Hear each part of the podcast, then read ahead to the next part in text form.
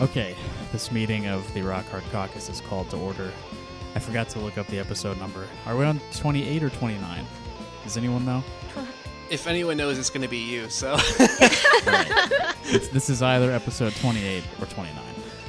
I'm Justin. I'm here with uh, my usual friends, Evan and Natalie. And today we're uh so last time we we brought up uh, Rita Hart, who's running for Congress to replace Dave Loebsack. Uh, we discussed one of the Republicans involved in the primary for that same seat. the Swamp Fox. Yes, exactly. Rick Phillips, the Swamp Fox. Uh, I have emailed him since we released that episode, but I haven't heard back. Uh, but when we were discussing it, uh, shamefully, none of us really know anything about Rita Hart, other than that she was Fred Hubbell's running mate in the 2018 gubernatorial ra- race.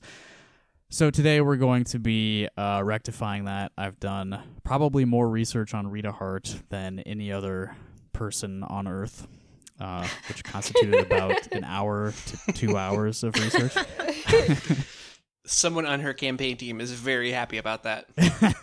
yeah, Got the SEO optimization. they're not gonna be, but uh, but uh, what better way to dig into Rita Hart and her uh, political career than to bring on her very own daughter, friend of the show, Stella Hart.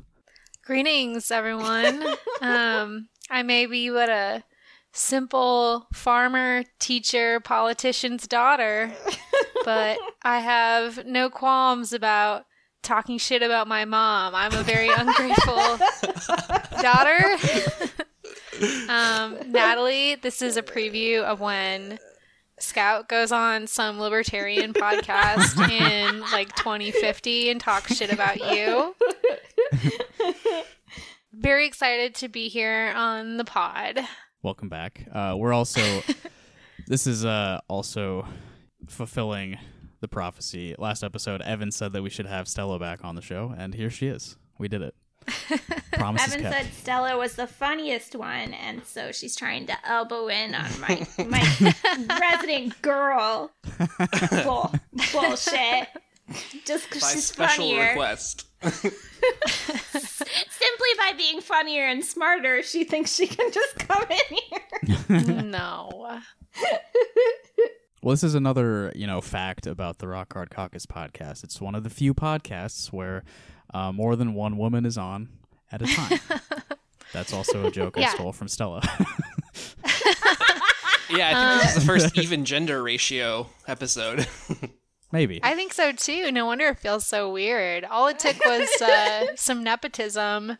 My mom Rita had to pull a couple strings, and here I am. You're, you're leveraging your politician mom in order to get on a local political podcast. it takes some balls.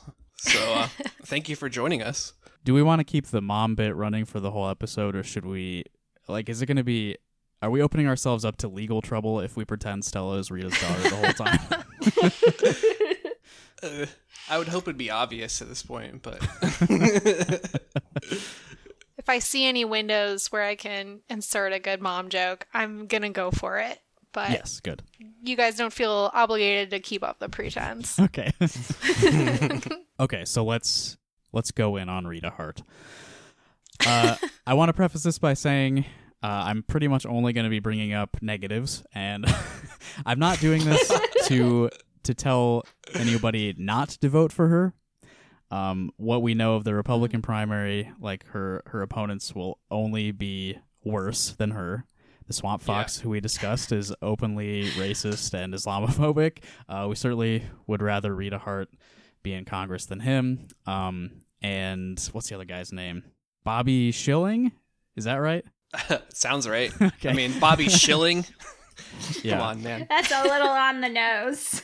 Yeah. I, I think Bobby Schilling is the favorite to win the uh, second district Republican primary. He's been endorsed by Rick Santorum. Yeah. That's any That's indication. real heavy hitter. yeah. Yeah. Heavy hitting endorsement. So uh, I think, yeah, we'd probably be better off with Rita Hart in Congress than anyone running for the Republican uh, nomination for the same seat. That said, don't expect much from Rita. All right, so she was a state senator representing District 49 from 2013 through 2019. Uh, she chose not to run for reelection in 2018 so that she could run on the ticket with Fred Hubbell, as we've already mentioned. Uh, that went well for her. but she, yeah, here we go. Uh, her 2012 election, uh, she defeated Republican Andrew Naeve, N A E V E. Uh, she beat him by about 3,000 votes. It was 54% to 45%. Let's see, District 49 is uh, Ottumwa, I think. I think that's that's the area where that is. No idea.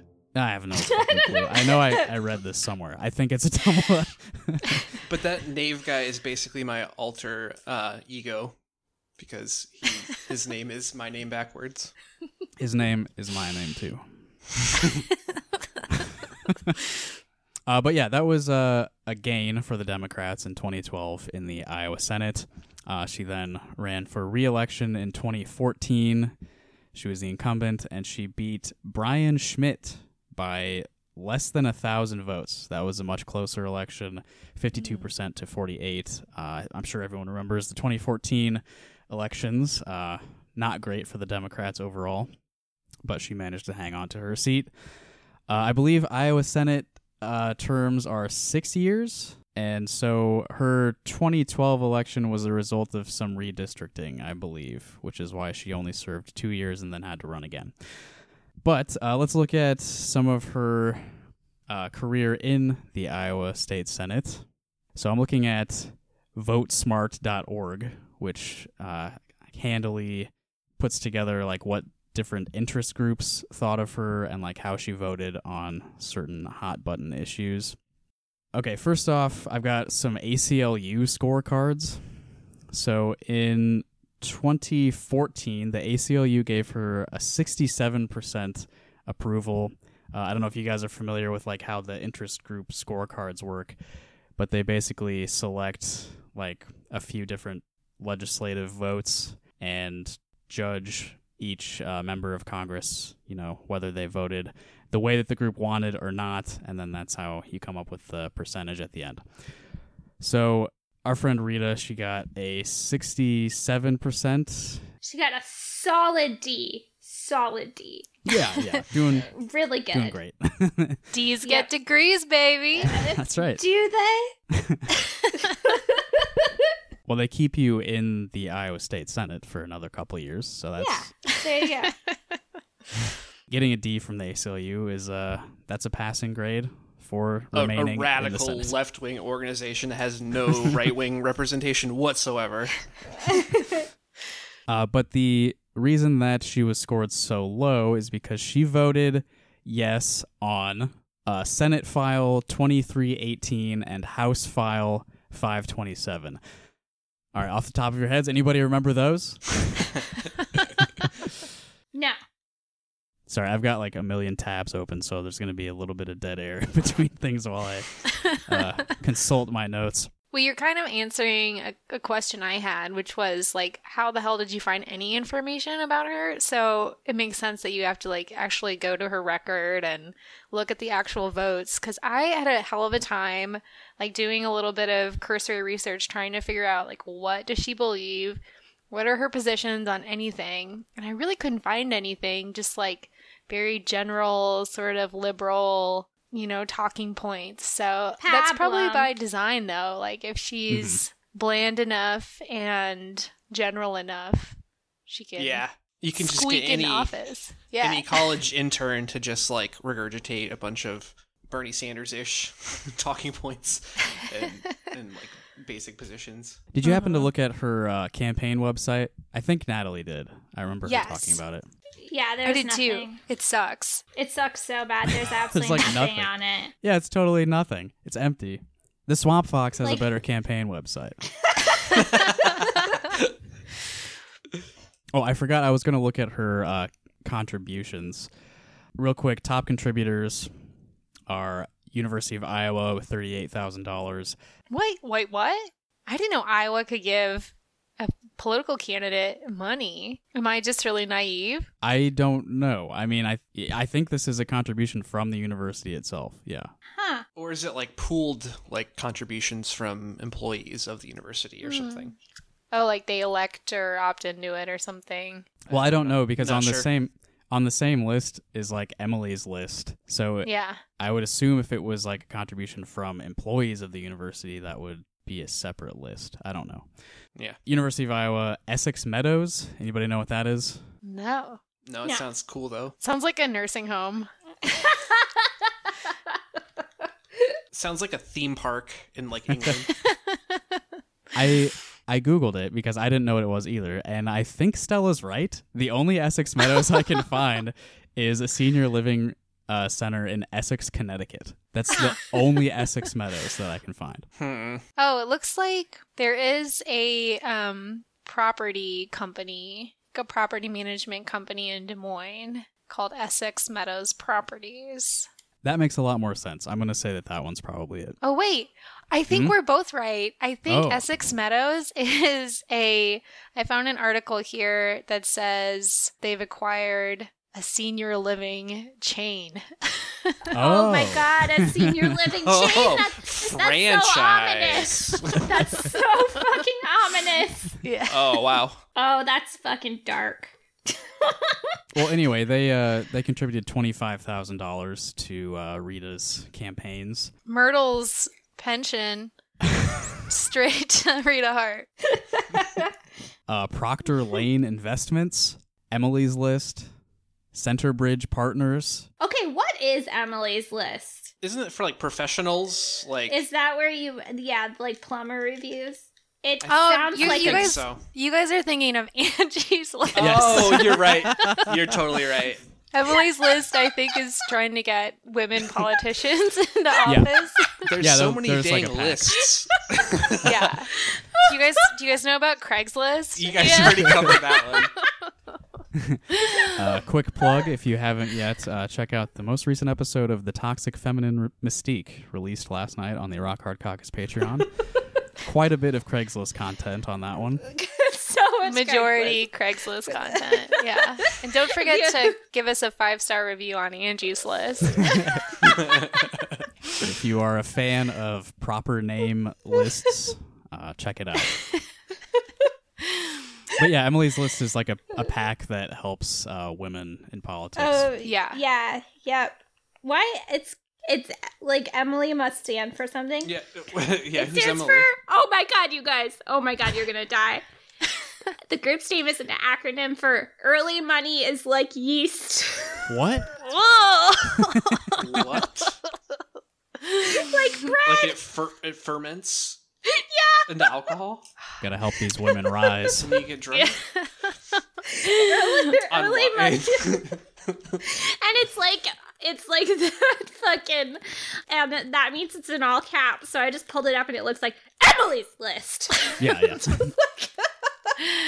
Early money is like yeast that's so bad like I don't I was gonna make a yeast infection joke, but I think that's a i little know too gross. but It's gonna i don't turn know out how to make the- a gel Whoever started is named Emily, and it's just a really terrible backronym. oh yeah, I'm sure that's it. Yeah, They had to find something that would work They- the name Emily. they were grasping at straws with the yeast. They reverse they, got stuck it. on the Y. Yeah. Yeah. they got stuck on the Y. Here's an idea. I'm just I'm just spitballing here. What, what about yeast?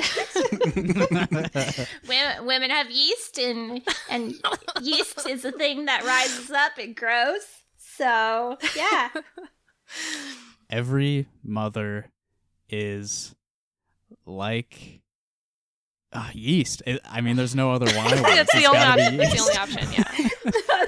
I can't think of any Y words besides yokel and yeast.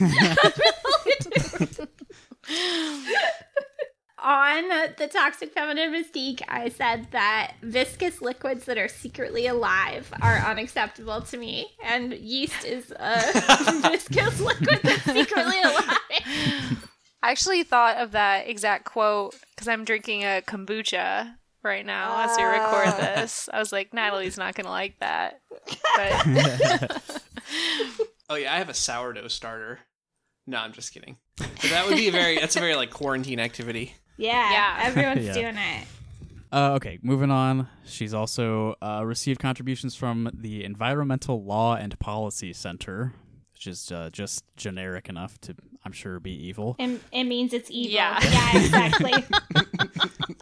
if I know anything, I know that's something ominous. Yeah. Yeah, I've played enough video games to know. I think the CEO is Hank Scorpio. Uh, we got a $12,000 from Knapp Properties. I'm sure that's just a real estate. Like- Oh, K? that they actually yeah. own. I should, probably shouldn't say this. They own the company that, or they're the company that owns the building that I work in. Or Oh, right, would, right. Would normally be working in, right. but my uh, company's good, solid Democratic donors. So Uh, here's a good one. Uh, $11,000 from the Council on Foreign Relations. Everyone loves them. Oh yeah. I love foreign relations, especially when it involves the United States. I love having foreign relations. It's a real, real clunky, clunky sex joke. Uh, TE Nursery School. This one I am not familiar with. Do they have deep pockets? How much do they give? That's another $11,000. That's a lot. It's an, a- I, it's probably another chain. For state senate, Yeah. probably a lot, yeah. It's another chain of childcare instead of elder care. the last one on the list, uh, I'm going to preface this. You're going to be disappointed, so don't get too excited at the name. She got $10,000 from CHER PAC. oh no! It's not actually Cher, It's it? not, no. But it's Oh. C H E Is R it Pack. a pack of Cher impersonators? Unfortunately, it's it has nothing to do with Cher. Oh no! I would vote for Cher. Oh yeah, she's really good on Twitter.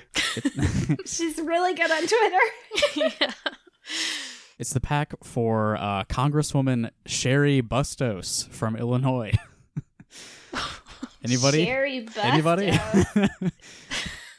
yes, Cheri Bustos. Uh, she's been in Congress uh, just a year since 2019. She came into uh, the House of Representatives after the 2018 election. You could say she bustosed onto the scene. Yes, you could say that. Oh, I just looked her up and she's part of No Labels. yeah, Oh my god, dude. What is no? What is no labels? Yeah. It's like a uh, centrist group that's it's bipartisan in nature. Oh, I it's hate their that. political organization and his mission is to combat partisan dysfunction according to Wikipedia. oh my god, I hate it so much. We Yeah. need ten, 10 times the partisan dysfunction we have. We need For a real. fucking opposition party. Like fuck this. You're Instead all the of pretending you could just glad hand your way into power. yeah. I mean, you can, but not to get good results. Wait, sorry. I'm getting all this shit messed up. Uh, when I said she assumed office in 2019, uh, that was not when she joined Congress. That was when she became the chair of the DCCC, which we're all a fan oh of. boy. She actually Oh, yeah. joined Congress in 2013, uh, and she replaced. Uh, this is Illinois' 17th district. She replaced Bobby Schilling. All right, so we've got a weird connection there. So the guy that Cheri Bustos replaced in Congress, Bobby Schilling, is most likely going to be running against Rita Hart in Iowa's second district this year. So that may be why uh, she's received a contribution from CHER PAC. Oh.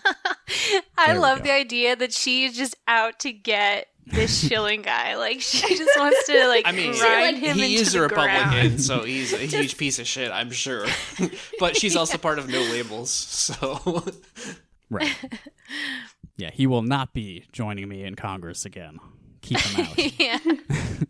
I've started a pack to keep Bobby Schilling out of Congress.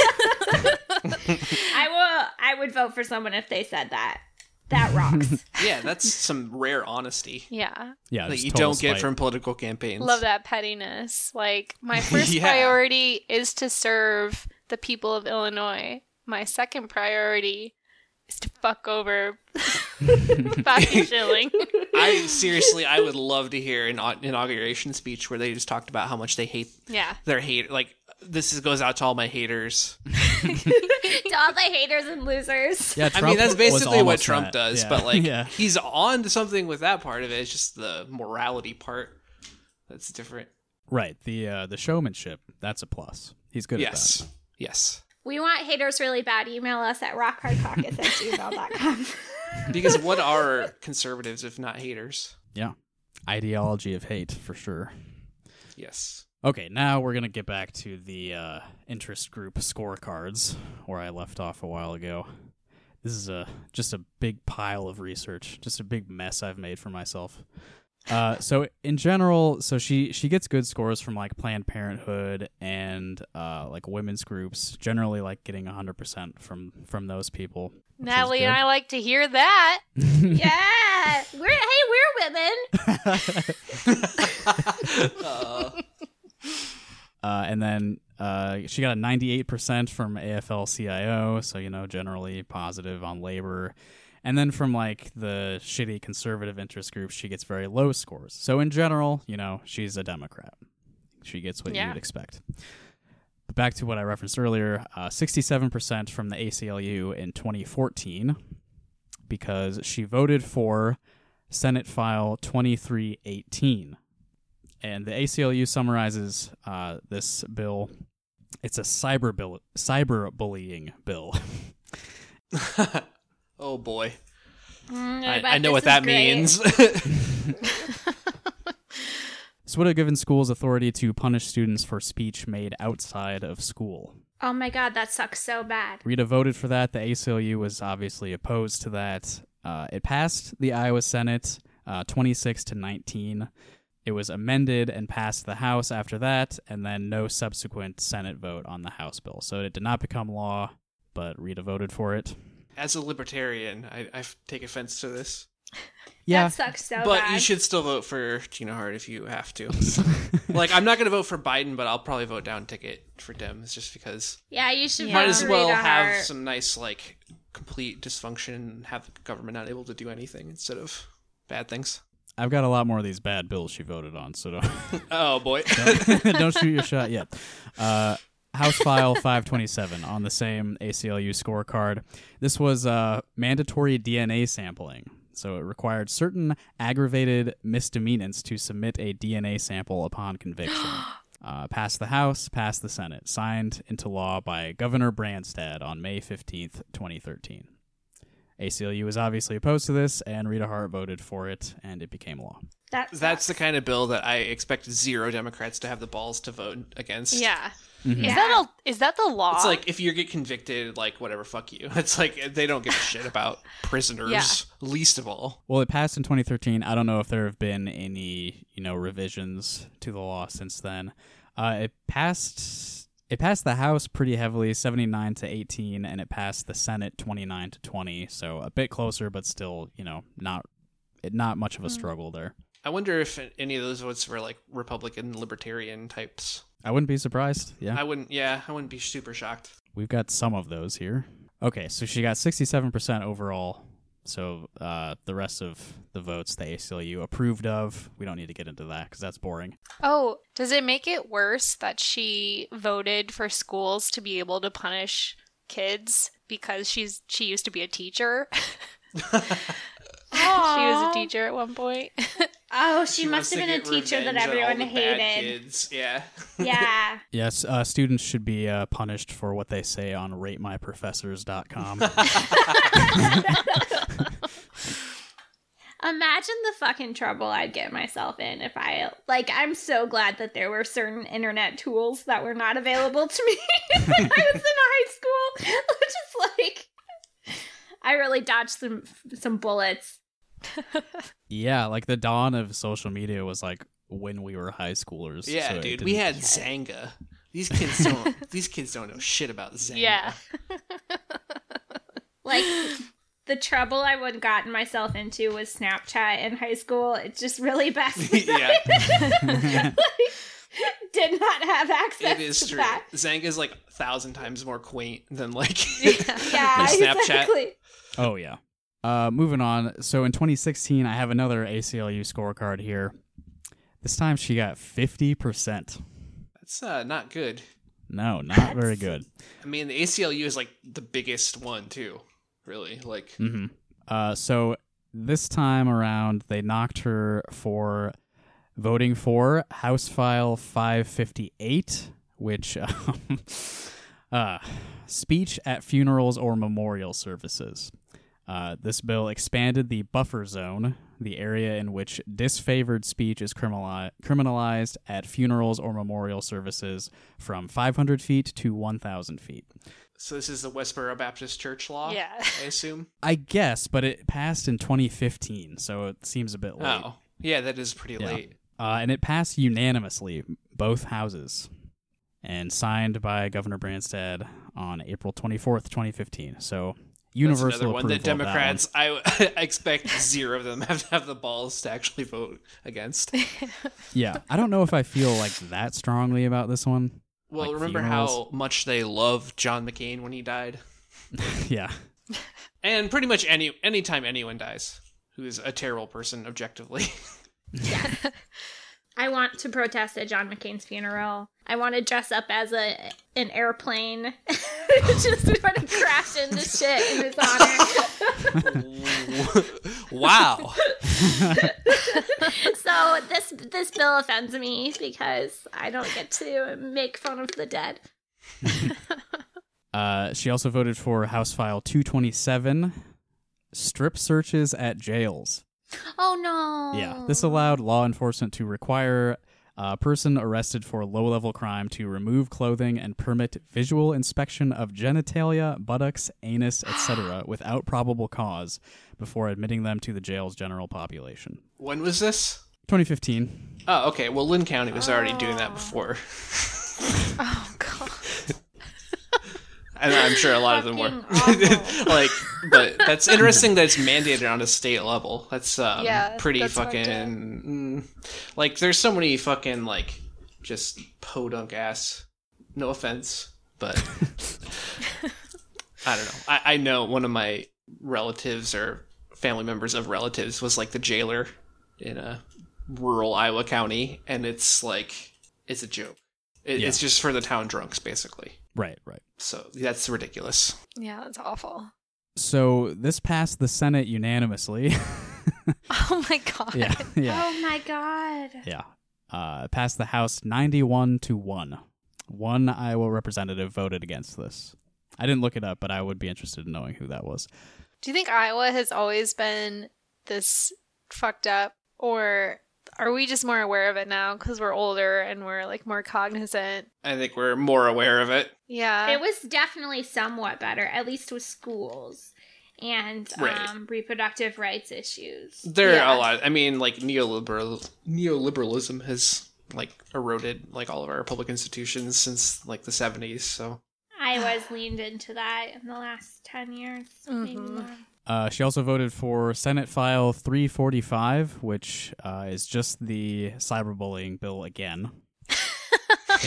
yeah. I like to picture her like sign like voting for it with like relish and then being like, "Take that, Timmy." Uh, this time around, it passed the Senate 43 to 7, but didn't even come up in the House. Don't know. I don't know what's up with that. They just keep trying and it, they keep failing.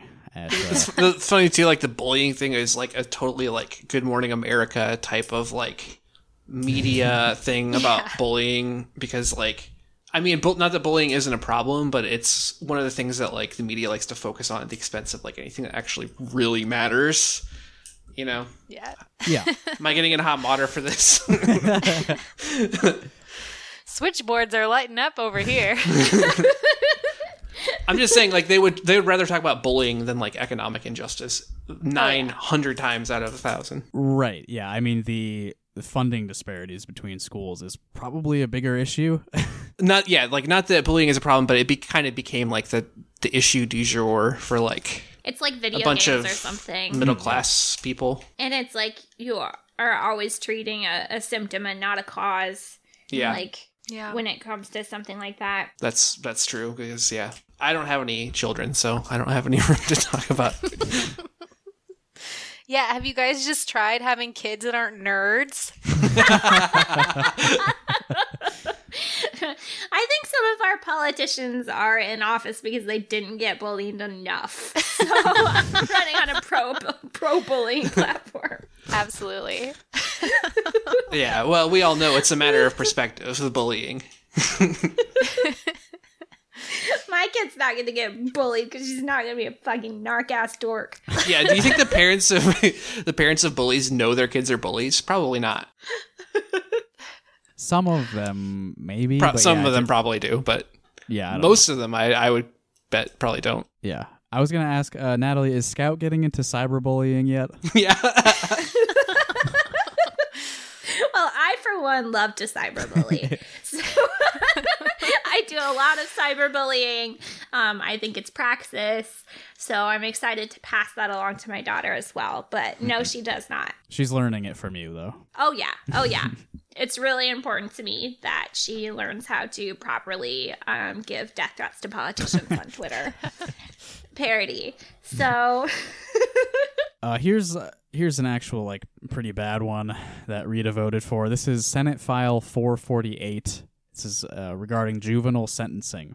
This maintains life without the possibility of parole sentence for juveniles requires Oh, are you unconstitutional fucking mandatory kidding me? consideration of aggravating factors and fails to address needed parole reforms for juveniles. Of course, that's the ACLU's uh, summary of it. but come on, man. If you're still in favor of like f- fucking the insane, over excessive juvenile punishments in this country, then like, the fuck's wrong with you? Yeah. Yeah, it's messed up. Life with no parole. Life for- with no parole for a for fucking children. Yeah. kid. Yeah. You guys want to guess uh, whether this passed the Senate or not? oh, 100 percent did. Yeah, passed the Senate 47 to 3. Overwhelmingly. And uh yeah, signed into law by Governor Branstad once again. But the Democrats aren't tough enough on crime. Yeah, no shit. God damn. Bipartisan agreement. We're so fucking inhumane. I don't understand what person can live with themselves thinking that we should give life sentences to fucking kids. Like, how do you sleep at night? Mm-hmm. Well, Like- in some states, you can do a crime or be convicted of a crime when you're a child and face the death penalty. So at least we don't have Right. that here. And, and the worst thing is, there's probably Democrats who like would would vote against it on moral grounds, but they're worried about some asshole running Yeah. a fucking negative campaigning ad, ad against them for being soft on crime or whatever. Because they're Yep. fucking pussies. It's pathetic. It's so pathetic. I mean, that's basically the theme of today's show is uh, It's, it's, it's pathetic. Feckless Democrat. yeah. Cuz that's basically her her voting record is just, you know, weak, spineless Democrat. Finally, in 2016, the ACLU knocked Rita Hart for voting for House File 2331. This regards restricting boycotts, a form of free speech. Anyone wa- care to guess what this bill is about? BDS. Be, Yeah, Exactly. hundred percent. Yeah. Yes, exactly.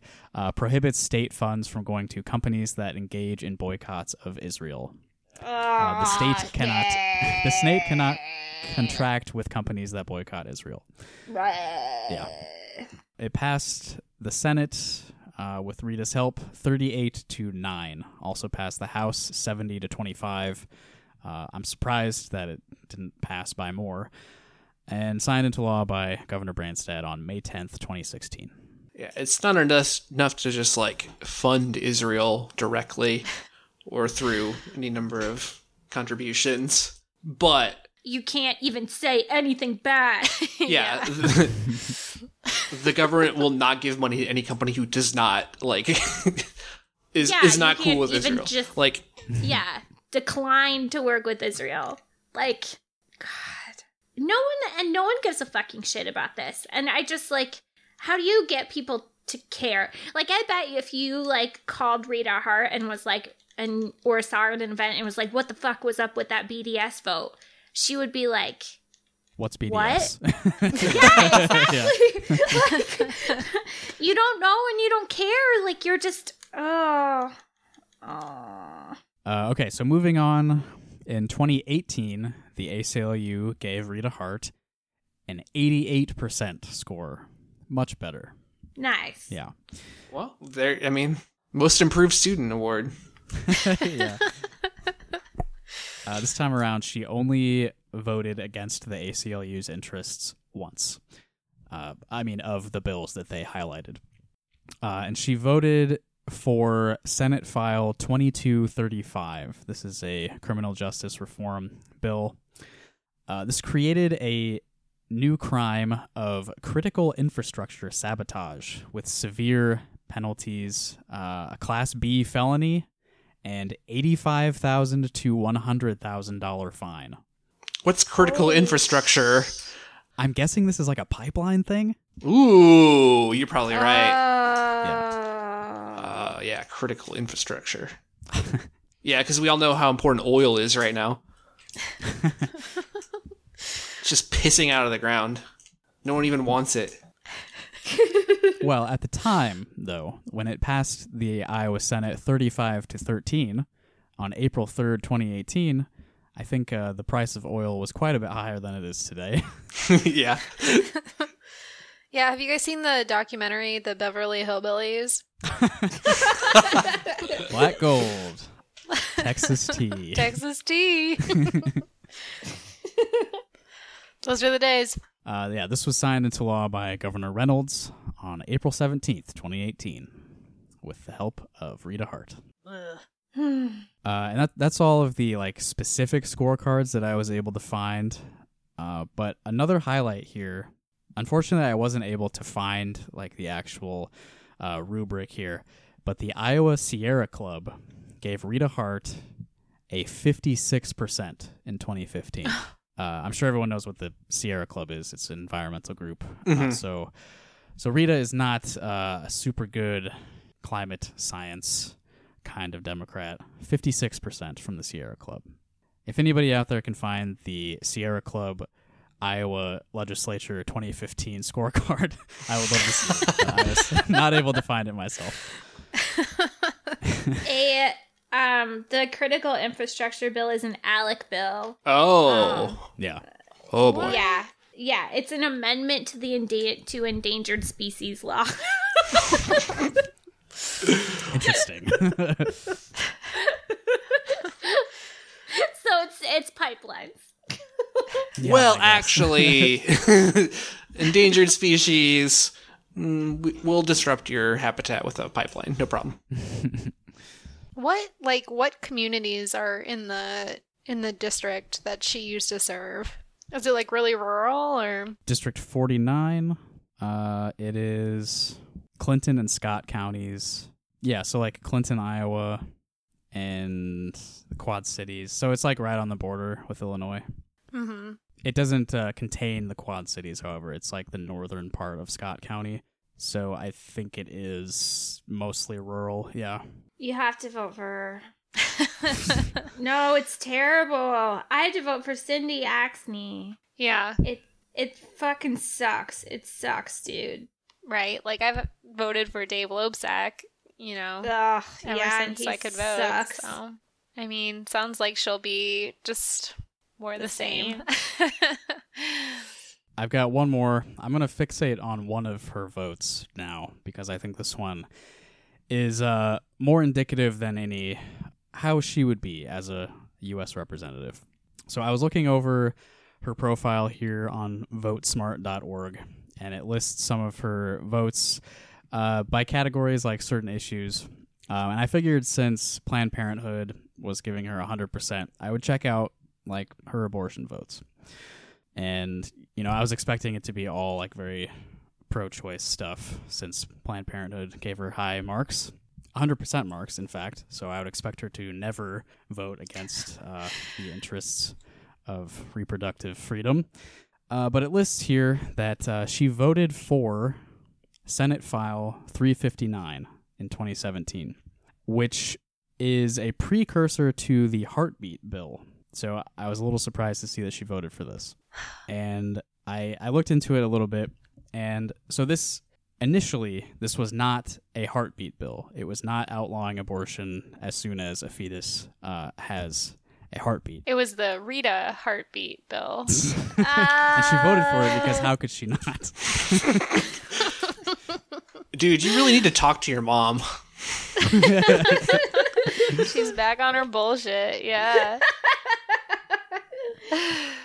Well, she is. So, in my research, I found that she is Catholic. That's true. That's true. Yeah. Could be contributing to her anti choice uh, legislation. Support for that. Yeah. So this was initially introduced by Senator Chapman. I didn't look up his first name, but uh, you know, a Republican state He senator. sucks. You know about him? Um, not anything in particular, just that he sucks. Okay. Well, yeah. we can we could have assumed that. Yeah, he does a lot of the abortion stuff. Okay, yeah. So Senator Chapman introduced Senate File 359, a bill for an act prohibiting certain actions regarding fetal body parts and providing penalties. So this is this is uh, you know prohibiting the sale of fetus parts. You know that thing from that video from like five years ago. that was proven staged in like 2015. Still on their bullshit. Yeah. Yeah, yeah. Does that include like stem cells even? Yeah, you should. I That's mean, like that was the, int- only thing that you, like why someone would conceivably like that was the whole. That was the whole reason is they donate fetal tissue for like stem cell research. right. but not now they Mhm. can't. And they they were not selling it. They were like Right, having it's the research. cost- What if I don't want the stem cells? I'm just a freak. Well, we need to stop you. You need to go to jail, actually. Did we have one like attempting to make people bury them, or is it just like you can't sell? I don't know if we've had one that goes that far. I've disengaged because I can't handle it. Yeah. This is VoteSmart's uh, quick summary of the bill. Prohibits individuals from knowingly using, acquiring, providing, receiving, or otherwise transferring a fetal body part. So this goes even further than just prohibiting sale. It's like you can't be moving these around in any way. uh, however, it does specify that the prohibition does not apply to diagnostic procedures which have the purpose of determining the life or health of the fetus actions taken in furtherance of final disposition of a body, the study of tissue for diagnostic and forensic purposes, and fetal body parts resulting from miscarriage or stillbirth that are donated for medical research. So it prohibits things that already were not happening, basically. So like some performative bullshit. Yeah. So this passed the Iowa Senate, uh, 46 yays and 6 nays. Almost everyone. The only six Iowa senators who voted against this were Bolkcom, Dvorsky, Peterson, Dotzler, McCoy, and Taylor. Bolkcom is the best senator, yeah. By the way. Yeah, I've I've read good things from him. He's yeah, he's the best. Uh, but included in the yays, uh, people who I know are Democrats, who I know have like pretty uh, large profiles in the state. Uh, again, Rita Hart, of course. Uh, Rob Hogg voted in favor of this, and also uh, Weird. Nate. that sucks. Yeah, Nate Boulton voted. For, Nate Boulton, of course. yeah, A little Dude, bit surprised about Rob. Yeah, I mean, I forgot Rob about Hogg Nate is Boulton's existence. one of the better senators, state senators, but s- Yeah, still he is. disappointing from time to time. This is another bill where it's like, what if they run a bad campaign ad against me? Yeah, that's that's it exactly. Because the Yeah. the senators who voted against it, like it looks like they're only in like pretty They're probably in safe seats, districts. yeah. Like Mhm. Dvorsky, who is who was my senator at the time, you know, Iowa City and Coralville. Like he's going to get reelected. Yeah, just what a pointless bill though. Like fuck that. It's fucking garbage. Well, what pointless people? What a pointless legislature? What a pointless country? Initially, it was pointless. It was a bill to ban the sale of fetuses, basically, like a thing that uh, Carly Fiorina brought up at the 2016 debates, and it was total bullshit. That's right. Yeah. It's a talking point. It's like the purest distillation of like not a real world thing, just a complete political fabrication. Guys, do you remember when Ted Cruz pre-selected Carly Fiorina? I'm just remembering that as his VP to like as a like hail hail mary on his presidential campaign. Oh yeah. And then immediately dropped out. Uh, yeah, and immediately dropped out. Yeah. Remember when Ted Cruz was an anti-Trump conservative? Because Trump called his wife ugly. And so his dad killed JFK. Yeah. Oh yeah, and said his his dad killed JFK. Oh shit. Dude, Trump is awesome. He's, I know, uh, you know what I mean. Oh no, we're getting canceled again. I mean that it's awesome to bully Ted Cruz. Yeah, that's, yeah, I mean that's clock. that's basically what we were saying earlier. Is that the showmanship he knocks out of the park. Yeah, we like that. I, I won't, won't quite horrible. endorse what he said about Ted Cruz, but even though Ted Cruz is a vile piece of shit, but he's uh he's right for the wrong reasons. Yeah, and his wife is not even ugly. yeah, That's no. that's also true. I find her to be very relatable because she had a, a like really bizarre mental breakdown. Oh, yeah. that's what I, I forgot about remember that. too. They like f- they found her by the side of the road. yeah, because she was like, Oh. "I'm married to Ted Cruz. Like, how is my life going to continue?" Oh, guys, it's important to me that you know that. So I read one of the like dumbass women's uh magazine profiles of his wife Mhm. um and she said at their wedding um like they had a full brass band and Ted Cruz still insisted that they play from a like tape the a whole new world from Aladdin even though they had a full, full band that had to be I think first dance but let me look it up I vaguely recall this, and that's like so on brand for Ted Cruz. A whole new world. For the for the record, Donald Trump is a fucking fascist monster. He's just funny. Like Okay, so what I was saying is that uh, this was a pointless bill initially. It doesn't really do anything, and it passed the Senate because the Democrats were spineless and didn't oppose it. When it got to the House, however, that's when uh, it was amended and became the heartbeat bill. So it passed Oh. passed the House, obviously, uh, as the heartbeat bill, came back to the Senate uh, and passed the Senate. And at that point, that's when Rita Hart voted against it. so, so she helped them get the ball rolling. But then, uh, you know, when it really counted, she voted against it. to no no avail. yeah. Mhm. Little known fact about the heartbeat bill is that it prohibits bullying fetal remains within a thousand feet of a funeral.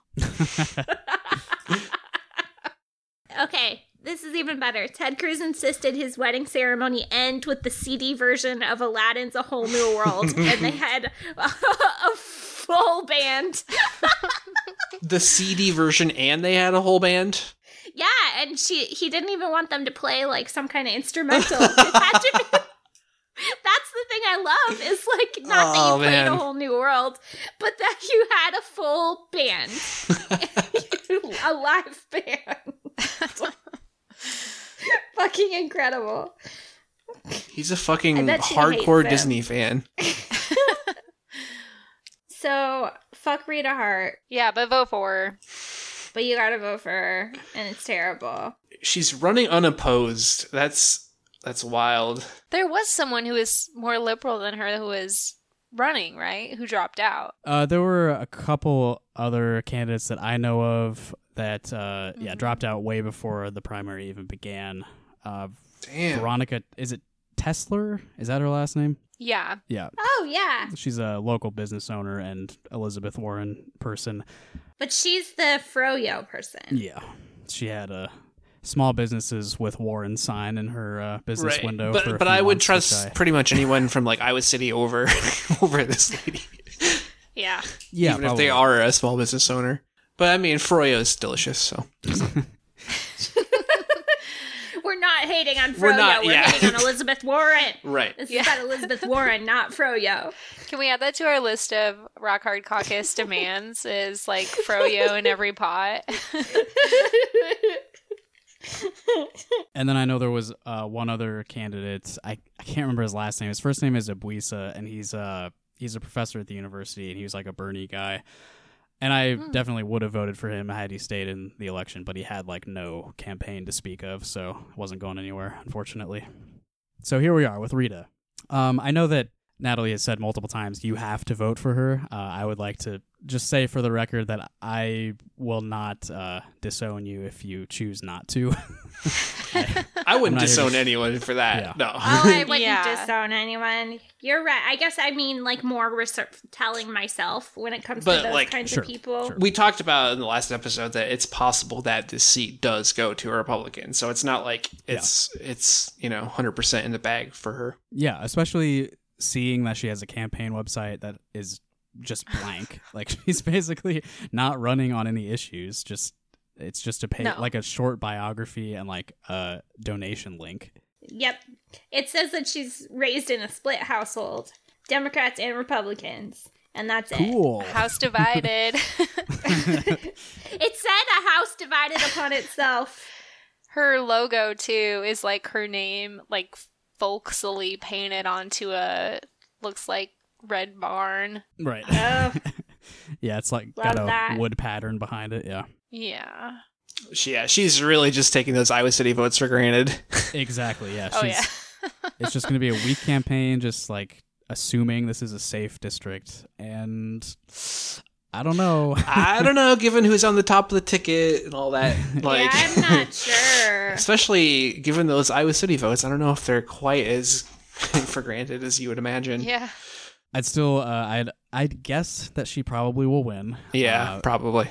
but given what we just went over, I would not expect much from any sort of uh, legislative career from Congresswoman Rita Hart, should that occur.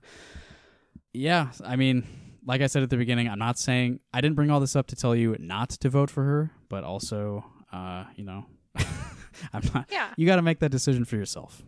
She'll be reliably disappointing, like Mhm. all. I think we're all fans of blowing up the current Democratic Party establishment as it currently exists. Yeah, yeah, you're right. And I would never, as long as you don't vote for a Republican, like Right. The other day I was like, what if I did vote Republican? Just to like feel what it's like. just Do to not feel the, endorse. like abort, abort. the like just fuck you. They get to go in to the voting booth and just be like fuck you. Yeah. And Right. Get that feeling of just scribbling the holes of fuck Yeah. you. And that would that would feel really The good. spite It would feel good. Yeah, spite. Whereas like I go in there and I'm like Mm, do I have to? yeah. What what is the moral choice here?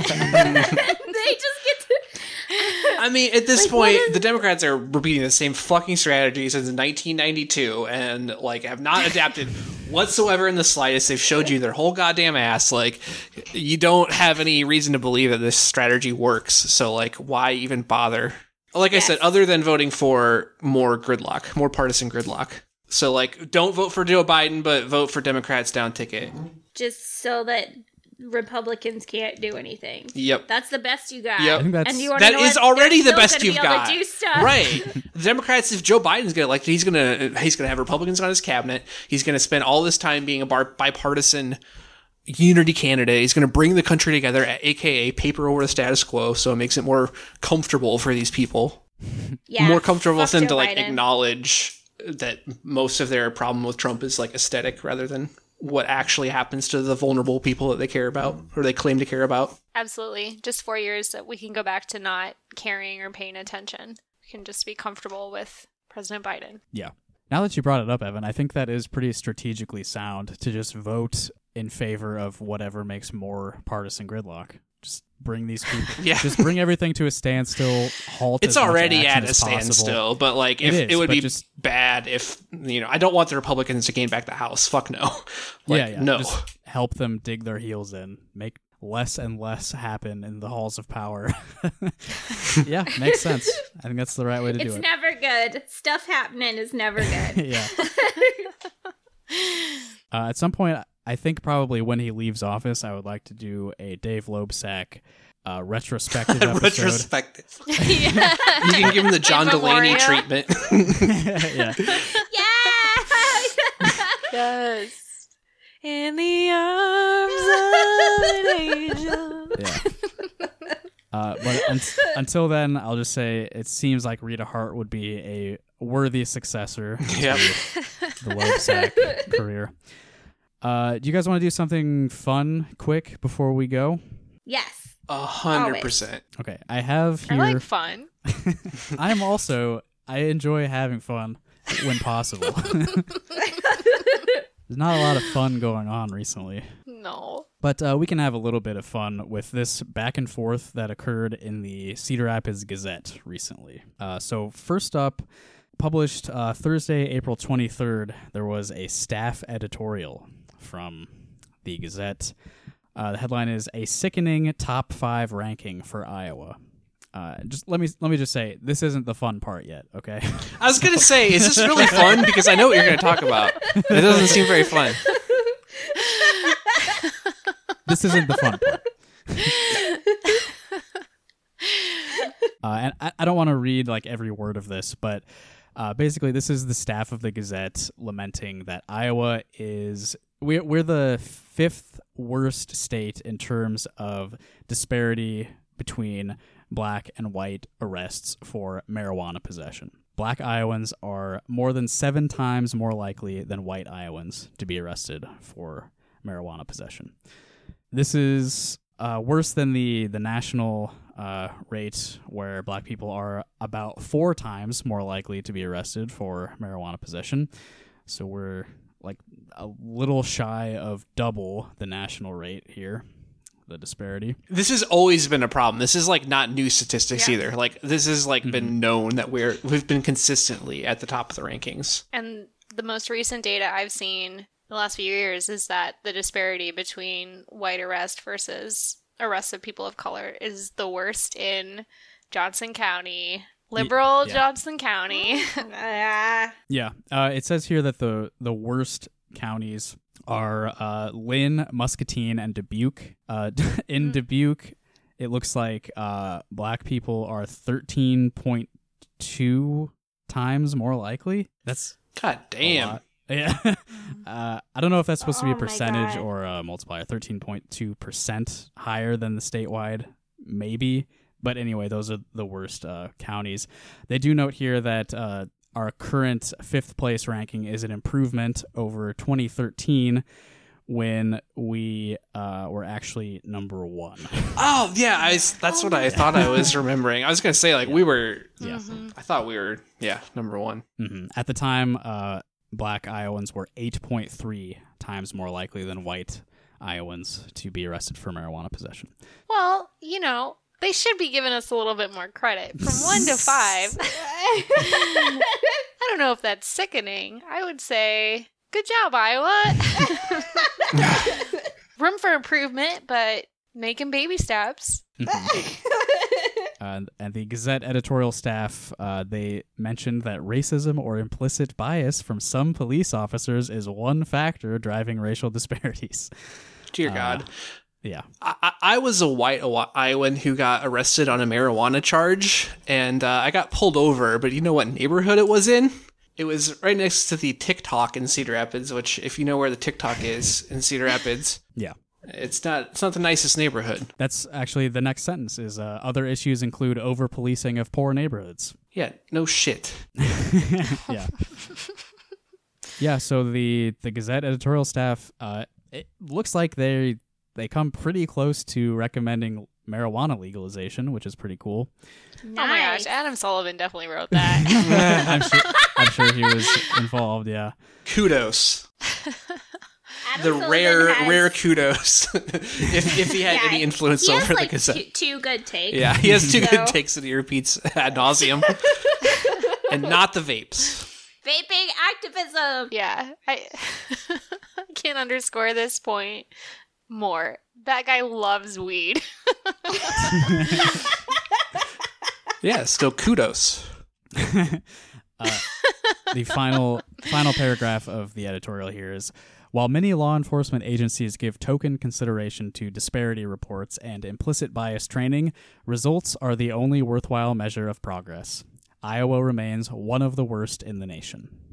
So, I mean, they're they're pretty real in this editorial. Like, they, there's real reasons this is happening, and it's largely uh, on law enforcement agencies. Yeah, and it's the result of decades of systematic racism. Like hmm the fact that there are communities that are over policed is the result of decades of systematic racism. Right. So Yeah, yeah. it's it's more of a like thermometer of like the problem, and especially like Mm-hmm. here because you know it's like an overwhelmingly white state. Yeah. Right, yeah. Where redlining has was A practiced. hundred percent. So I was uh, I was impressed with this editorial from the Gazette, but somebody else was not particularly happy with it. And this was printed in the Gazette uh, just Friday, May first. It says here, County Attorney reprehensible editorial played race card against Iowa police. All right, this is where it gets oh my fun god. because we get to make fun of somebody. I love when the race card is in the fucking title of the article. yeah. Uh, so this was written by Jerry Vander Sanden, Linn County attorney. That's definitely a Joseph Dobrian character. That's such a Joseph Dorian character. Jerry Vander Sanden. That's actually really close to Van Devender, the name of the college. All right, so here's what Jerry had to say about this. The recent Gazette staff editorial was a reprehensible attack on our police and a shameful play of the race card. Citing a report by the American Civil Liberties Union showing black Iowans were more likely than white Iowans to be arrested for marijuana possession and to be behind bars, the editorial asserted that the police and Iowa's legal system unfairly targets black people. Um, that's a fact. right. I like that he spells out American Civil Liberties Union instead of just saying ACLU. It's always these people who are like, it's not explicit bias, it's implicit bias. That's your whole argument is they didn't mean to be racist. They just are racist. yeah. It's not intentional. However, you can't always draw sound conclusions by citing statistics. Bare numbers don't tell the whole story, and there are other factors that account for racial disparities in the justice system. Oh no. I'm tugging at my collar. Yeah. Oh, oh no. I know I know one of the directions where this could go. Linn County is one of several jurisdictions in Iowa dealing with a serious gun violence problem. Many of these crimes occur in poor ah. neighborhoods, and the victims are often black. Police concentrate their efforts in these hotspot areas in an effort to combat the violence and get guns off the street. Okay, sure.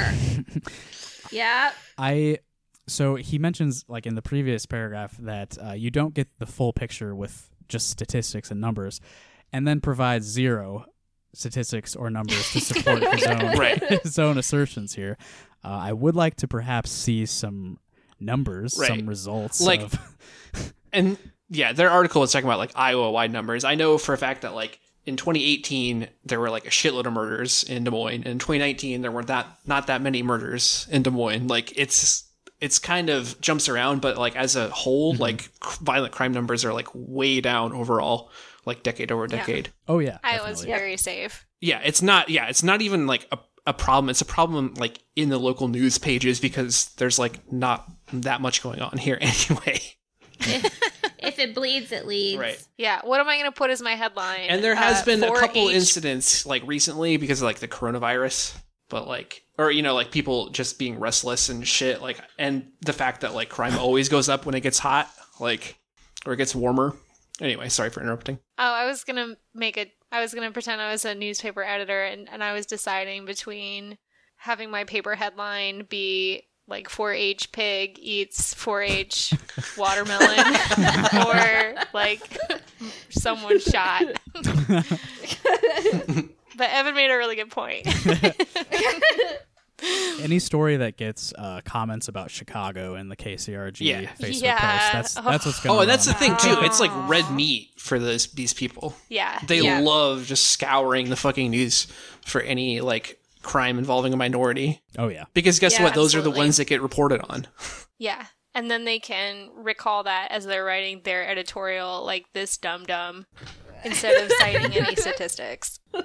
to be fair, there's more numbers as we continue, but uh, I just I do like how he can, includes zero statistics in that one assertion.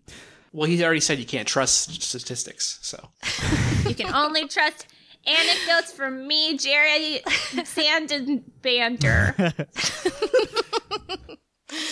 Vanden. Sam. Whatever his name is. It stands to reason that officers will patrol, stop, and frisk and make arrests in the areas where violent crime is reported and the complaints are made. It's not like the police are meandering about the city looking to arrest a certain segment of the population for marijuana charges. Hmm. When they find marijuana, an arrest is made regardless of the race of the offender. Uh, I'm going to need a citation on that one. Uh, it's not like the police are meandering about the city looking to arrest people. I think that's That's probably the their purpose job. of the police. yeah. Yes. Didn't we just learn too about how if you commit any kind of very low level minor crime, you'll be strip searched at jail to find any drugs or Mm-hmm. anything else that could possibly be on your person? Right. Yeah. For any any arrest, you could that could happen to you. By the way, a recent list of defendants in the Linn in the Linn County Jail showed 229 people being held. The number of people being held for marijuana possession, zero. See, now he's owning us with statistics. Dude, Like that has any relevance.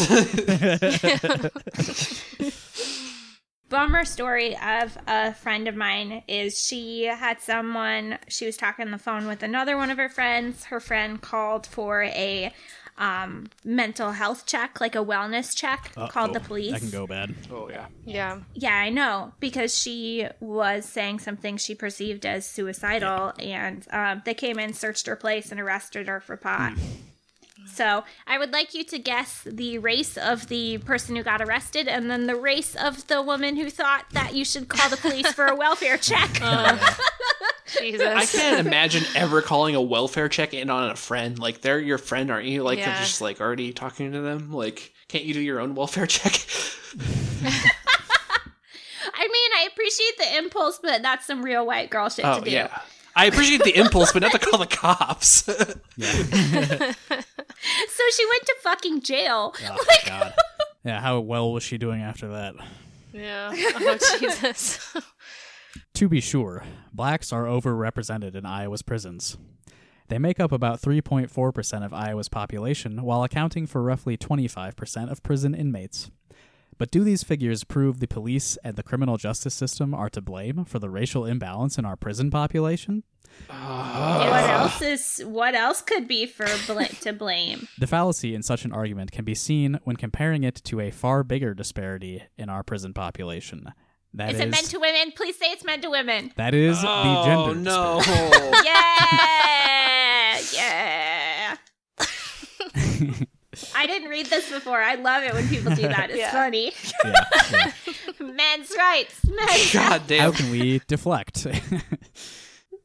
I mean, what what's the unanswered question there?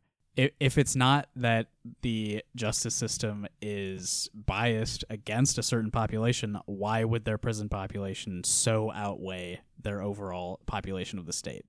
Like, The what's, only what's answer the is there's something Yeah. inherently wrong with black people. Right, Those are the two That's- two Yeah. options. Exactly Like, the contrast he's trying to make. Like it's like pretty fucking obvious yeah. if you're like so inclined and not agreeing with him. Like there is like you are either saying there's something in, intrinsically wrong with black people or the system is biased. Those are the only two things. Mm-hmm. And the fact that like, the whole thing was about marijuana arrests in particular, like I, I I know that there like I was is one of the worst states as far as like criminal penalties for marijuana. But mm. like what percentage of those prison inmates were marijuana arrests versus like other crimes too? Like Yeah. it's it's it's silly all the way around. Well, uh, I, I let's let him uh, deflect to the gender disparity here. Let's see where he goes with this. Dudes, Yeah, dudes let's. rock. There are nine prisons in Iowa, eight for men and one for women. Checkmate liberals. Here he goes, owning us with numbers again. Of the roughly 8,500 inmates in these prisons, about 91% are men, 9% are women. These figures represent an astonishing gender imbalance in our prison system. Does that statistical inequality mean that our justice system is rigged against men while giving women a free pass? No sensible person would cite the gender disparity in our prison population to argue that the criminal justice system is sexist and unfairly targets men. We accept the proposition that men commit crimes at a disproportionate rate relative to their segment of the population. the fact Oh of the God. matter is that the people in prison are the ones who are committing the crimes. So fucked up. Yeah. There's so much statistical evidence too that says that white people and black people consume marijuana at like the same rate. yeah, yeah. but it's only people of color who are incarcerated and Mhm. arrested. I mean, that's true for all crimes. Like, they do all crimes at the same rate. Yeah. Yeah. In any other context, they would balk at like a gender to race one to one argument like that. As I was reading it, it's like this is a very Dennis Clayson style article. yeah, gotcha. I, I've I've discovered a fatal flaw in your argument. In argument your own logic. by By comparing your own two things that are entirely different. Racial bias. Well, what about women? They're the real problem. that I that I learned to care about right this Women second. should commit more crimes. more women criminals. If you want to let black people out of jail, you got to put more women in. That's all I'm saying. When the ACLU and other anti police groups rant about disparities in the justice system, they tend to ignore the most troubling inequity in our justice system. That is, the racial disparity in crime victimization. So he's doing the. Oh. What about the victims? Yeah. Yeah. Although black men make up about 6% of our population, they account for nearly half of America's homicide victims. A Bureau of Justice Statistics study of homicides from 1980 to 2008 found that the victimization rate of blacks was six times that of whites. This alarming inequity is seldom addressed by those bent on leveling charges of racism against the police and the justice system. Yeah. Uh, you, you, do you, how do you not have the imagination to be like, maybe it's because the police and the justice system have always been racist? Because it's like pretty well documented at this point. yeah. Could could violence against this group of people also at the same time be being committed by people in law enforcement as well? I mean, it's not like those things are. Yeah, they're, I mean, they're doing this the standard thing, or rather, he is doing the standard thing of like immediately when like a Black Lives Matter or any sort of focus on police brutality is brought up, you just immediately deflect to yeah, but what about like Chicago homicide rates? It's Yeah. Yeah. classic, classic racist uncle argument. The thing is, we could all write this article. Not because we're racist, but because we know these fucking like this is shit writes itself. hmm Yeah. It's a tired series of arguments. You can see every This- single this argument coming has in no advance. imagination. yeah. And the only reason it works is because of these fucking the entirety of the GOP is in favor of racism. Yeah, it's confirmation bias. I think uh, I just want to say I think Jerry Vandersanden is a Democrat. Oh, is he really? Oh, okay. so we know. All right. Well, I mean, it tracks. all right. Well, I'll be generous and say that at least half the Democrats are racist too. yeah. yep. I'll I'll edit that out if I find information to the contrary. that would be perfect, though, for like, because we talked so much about how shitty Rita Hart is, if the moral of this story, too, was also like, Democrats are also racist and Yeah. continue to be disappointing. yeah. Uh, the inordinate number of black lives lost to gun violence is tragic and is deserving of a strong police response. Those who live in high crime areas, understandably weary of gun violence, are asking for more policing, not less. Our local law enforcement agencies dedicate themselves to putting an end to the violence and senseless loss of life. Our peace officers are not racists, and it was irresponsible for the Gazette to suggest otherwise. It is a worthy endeavor to examine the root causes of crime and to search for solutions. But in the process, let's not unfairly disparage the integrity of the men and women in blue who risk their lives to serve and protect us. Yeah. Did he literally just say that people are asking to like arrest their neighbors and shit for much, weed? yeah, he's- for weed? I mean, maybe, but I don't think that's happening in those neighborhoods. Come on, give me a fucking break. No. Yeah, the Certainly not. disproportionate arrest is because of the people who live nearby. They want the cops to be around, arresting everyone they know. Everyone loves it when their um, family, friends, and neighbors are in jail. everyone, everyone loves it. Well, if you're com- if you're competing for parking spots, like it just makes sense to be. It's so true. If there's only so much off-street parking, I don't know if that's too much of a problem in Cedar Rapids, though. Oh yeah, plenty of parking in that city. My favorite thing about living in Cedar Rapids was I could park anywhere. yeah.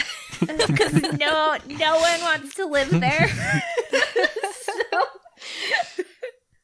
um, did you know that I? We probably talked about this before. That being a pizza delivery driver is much, much, much more dangerous than being a cop. A cop Oh, is not a dangerous job. It's not. yeah. Like you are not risking your life. Shut the fuck up. You're not doing shit. like Yeah, I mean, being a cop is like one of the safest things you can do. there are dangers involved, of course, but yeah, they're they're pretty far down the list in terms of like occupational hazards. Right. There Yeah, are dangers I mean- involved in a lot of jobs at a much You're higher carrying a gun around, and you're yeah. in a position of authority Yeah. within the government. Yeah, no, you, you're kind of covered, and also, you know, safe. like, I mean, internal affairs. I'm pretty sure is uh, usually pretty biased towards the officers. like, you're not even gonna get in trouble if you fuck up. Nine times out of ten. No. you are the danger. You're not in danger. I am the one who knocks. Uh, I think my favorite sentence was like right at the end where he says, "It is a worthy endeavor to examine the root causes of crime and to search for solutions." Uh, and he did not do any of Yeah, that. in this yeah, article. exactly. Like he, he deflected the root away causes of crime. Yeah, What is it? Lay lay those on us, Jerry Jerry Vandersnoot. it's a worthy endeavor, but I'm going to demonize anyone who tries. Yeah.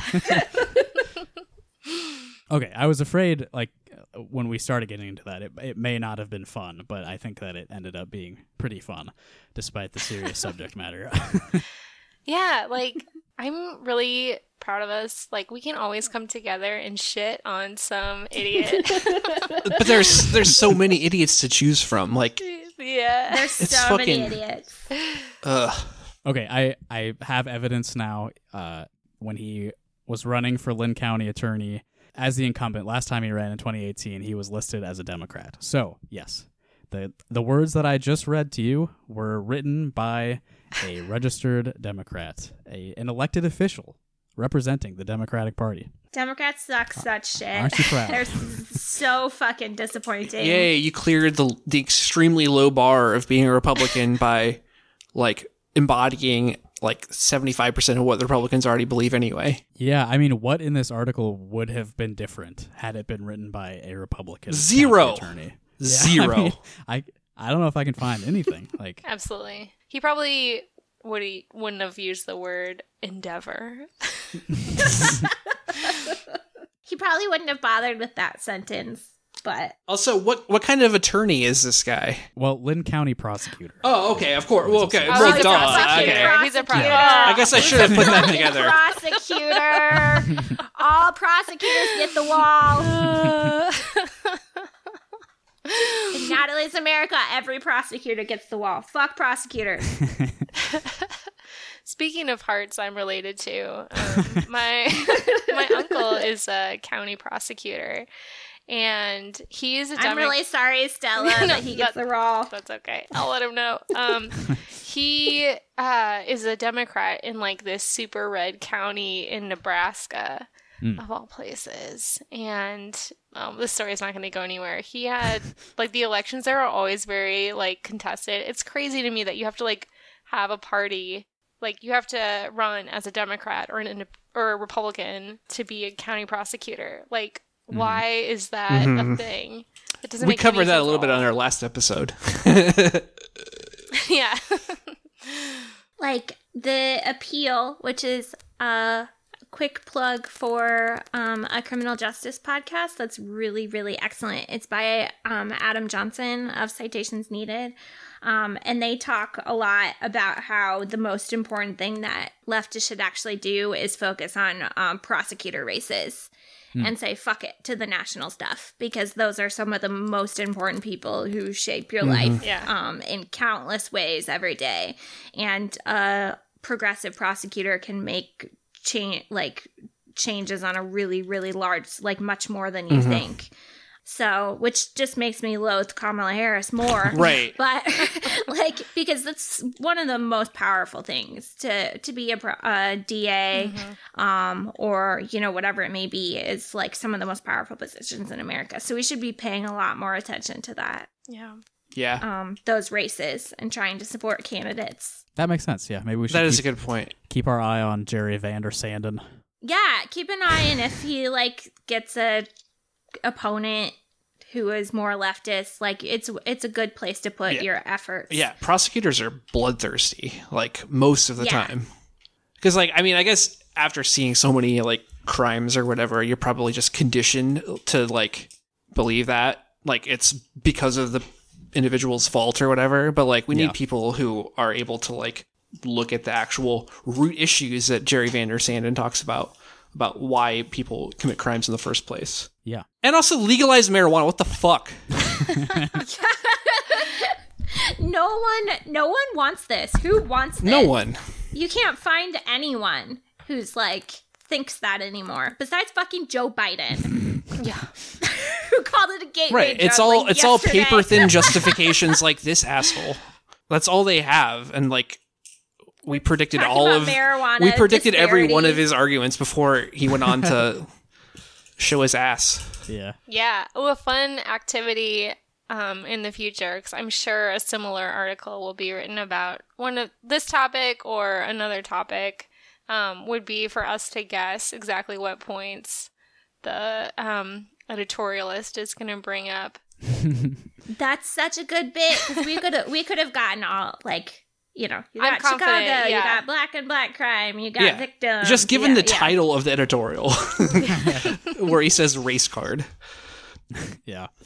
Okay, well I had I had one more article lined up, but uh, we've been going for a while and as I told you guys privately, uh, this would just be us reading and agreeing with an article, which is probably not, not as entertaining. Uh, uh, but I, I will recommend this to our listeners. Uh, this was published uh, by Jacobin. It's called Iowa Governor Your Job or Your Life. It was written by Colin Gordon. He's a University of Iowa history professor, and he writes about you know Kim Reynolds and how she's been uh, dealing with or not dealing with the coronavirus uh, pandemic in Iowa. Uh, you know something we're all already familiar Oh with. Oh, gee, it has not gotten any better since our last episode on the subject. no, not at all. Uh, in fact, worse. Um, but yeah, we we're all in the shit, so we know what's going on. But Colin's article here is like really good. Uh, he has a lot of good stuff to say. He summarizes the situation well and offers, uh, you know, alternatives that will, of course, fall on deaf ears. But you know, Right. it's a good article. Right. I did the extremely futile act of sending a message to Kim Reynolds' office, but you know, I knew it was pointless, but at least I got my say in. Uh, yeah, so that's that's a good place to leave it. Um, a lot of the actions you can take are ultimately pointless, but uh, here we are. If it Uh, makes you feel better. I think we've we've done it. we've done more research on Rita Hart than anyone else. So I think Rock Hard Caucus listeners are probably uh, more in the know than anyone else on Earth on Rita Hart now. More prepared to vote for her or not. Yeah. this fall In the than- most blue district in Iowa. than any other Iowa residents. Yeah. Um, and thank you once again to Rita Hart's uh, daughter, our good friend Stella, for joining us. Yeah. I mean, I have to vote for her. She's my mom, but you guys have a choice. yes, thank you for shedding some light on. Uh, Thankfully, I don't have to make that choice. yeah. Actually, I guess I do have a positive spin since I just said everything's pointless. Um, over the weekend, I did send off like 5,000 or so texts for Senate candidate Kimberly Graham, who is by Yeah. far the best. Yep. Uh, so if you are able to, I know a lot of us are stuck inside doing nothing a lot of the day Yep. now. Uh, check out Kimberly Graham's website. There's Running links- for a very winnable seat against Joni Ernst. yeah, yeah, and I think she's. Uh, there's not a lot of polling yet in this Democratic primary. Well, I mean, it's almost over, so there probably isn't going to ever be much polling for this. But Yeah. I think I. It looks like it's going to either be Kimberly Graham or Theresa Greenfield, and Kimberly is like much better. Like she's not accepting a bunch of corporate money for Yeah. one. Un- Yeah. unashamed, uh, Medicare for all, single She's the payer real deal. supporter. Yeah, she's great. Yeah. Yep. If you got time, it's pretty easy to send off a million texts for her. So I would uh, encourage anyone who is uh, able to give that a shot. Uh, so that that's all for today. Anybody got anything else to throw in? Mm, I do not. no. All right. I think I got my rants off. Yeah, yeah, we've we've exhausted all of our, our points. We got all our, our takes in. Oh, I have one last take. If you Yeah. think Rita Hart's website is bad, you should look at the website for the city she lives in, Wheatland, Iowa. Hmm. it's it's also really bad. It's worse. Check it out, Wheatland, Iowa. Uh, Wheatland. Iowa, established when Wheatland, Iowa actually Iowa. grew grew wheat. yeah. we are not a wheat people. We're Yeah. corn people. we are a corn Soybean, people. pork. Uh, and since we've done multiple callbacks to it, uh, check out the Rock Hard Caucus Patreon, patreon.com slash Rock Hard Caucus. The latest uh, feminine, toxic feminine mystique episode with Stella and Natalie is very good. Uh, they talk a lot about wheat in that. So if you enjoyed the last few seconds of today's episode, you'll also enjoy the toxic feminine mystique Yeah. episode five. So there is 1% wheat content and 99% sex content. So please be aware if you're coming for the wheat, you're going to have to wait. yeah. The one person who is excited about the yeah. wheat. I can't wait It's like- to hear what they have to say about wheat. Oh no. Two ladies talking about sex? Fuck. the people hate it. Yeah.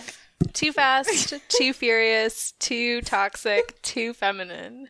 That's the aforementioned Iowa farmer chewing on a wheat. From the episode. You I forgot That about was- I remember that, yeah.